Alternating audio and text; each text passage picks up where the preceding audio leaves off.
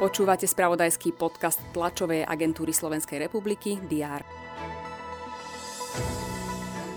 Štát ako jediný akcionár zvýši finančnú hotovosť spoločnosti Slovenský plinárenský priemysel o 500 miliónov eur. Peniaze má spoločnosť vráti do konca marca budúceho roka.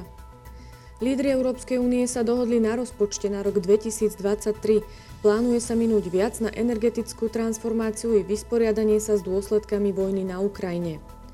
Ministerstvo zdravotníctva upravilo návrh memoranda. O situácii v zdravotníctve rokovala aj koaličná rada. Lekári zvolali na štvrtok protestné zhromaždenie za záchranu zdravotníctva. Aj tieto správy priniesol predchádzajúci deň. Aktuality budeme sledovať aj v útorok 15. novembra. Vítajte pri prehľade očakávaných udalostí. Poslanci Národnej rady majú o 11. rozhodnúť o uznesení k situácii v zdravotníctve z dielne Smeru SD.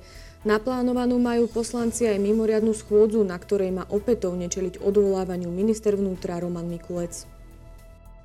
Očakáva sa aj tlačová konferencia ministra pôdohospodárstva Samuela Vlčana.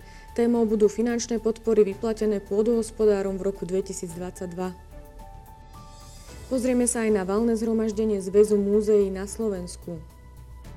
Indonézii sa začne dvojdňový summit skupiny G20. Konať sa bude aj zasadnutie Rady Európskej únie pre zahraničné veci na úrovni ministrov obrany.